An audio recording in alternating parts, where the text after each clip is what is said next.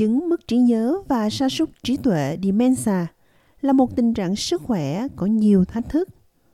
Nó có thể ảnh hưởng đến trí nhớ và khả năng nhận thức môi trường xung quanh của một người. Mary Osort, trưởng phòng hỗ trợ bệnh suy giảm trí tuệ và mất trí nhớ Úc, giải thích một số thay đổi mà những người mắc chứng dementia có thể gặp phải.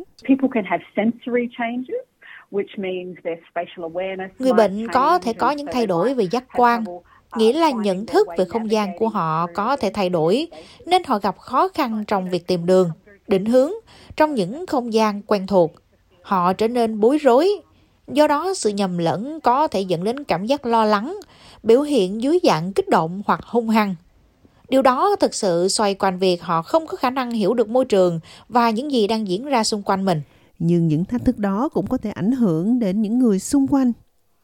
Một ví dụ điển hình là các nhân viên dịch vụ cấp cứu ở tuyến đầu hoặc những người ứng cứu đầu tiên kêu gọi hỗ trợ những người mắc chứng mất trí nhớ.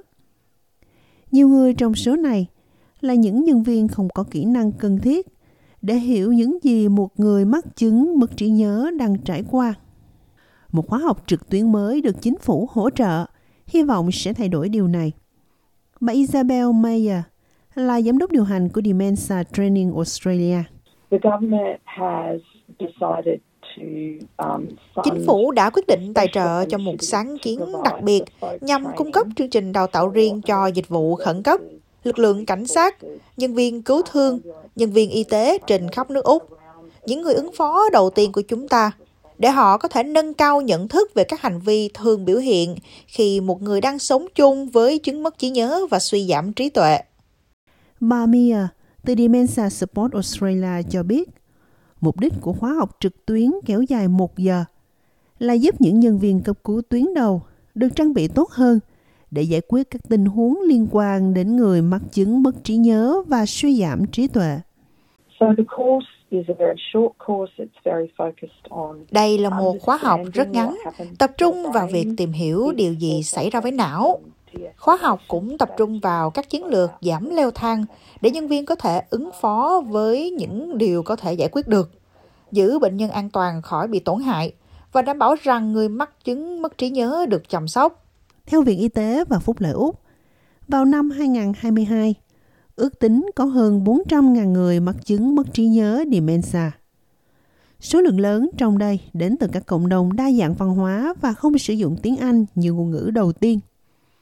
Chứng mất trí nhớ và sa sút trí tuệ, dementia, có thể ảnh hưởng đến cách một người giao tiếp song ngữ đã mất đi kỹ năng nói tiếng Anh. Bà Mary Osort giải thích lý do tại sao đưa thông điệp này cho mọi người từ nhiều nguồn gốc khác nhau lại quan trọng.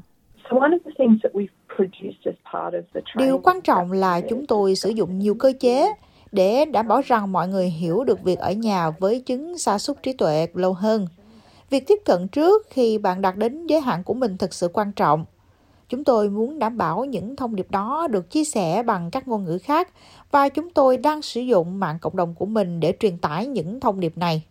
Isabel Mayer từ Dementia Training Australia cho biết, khóa học trực tuyến mới này cung cấp các phương pháp để nhân viên cấp cứu hỗ trợ những bệnh nhân có thể không nói được tiếng Anh. Bà cho biết phương pháp đó tập trung vào ngôn ngữ cơ thể. Một trong những thứ chúng tôi tạo ra như một phần của khóa đào tạo mà chúng tôi, tôi đang thảo luận là hướng dẫn giao tiếp thân thiện với chứng mất trí nhớ, không phụ thuộc vào việc họ không nói tiếng Anh. Đây là về việc thiết lập mối quan hệ với người đó bởi vì hiếm khi bạn tìm thấy ngay cả trong các cơ sở chăm sóc sức khỏe nội trú, một người nào đó có thể nói được ngôn ngữ mẹ đẻ của họ.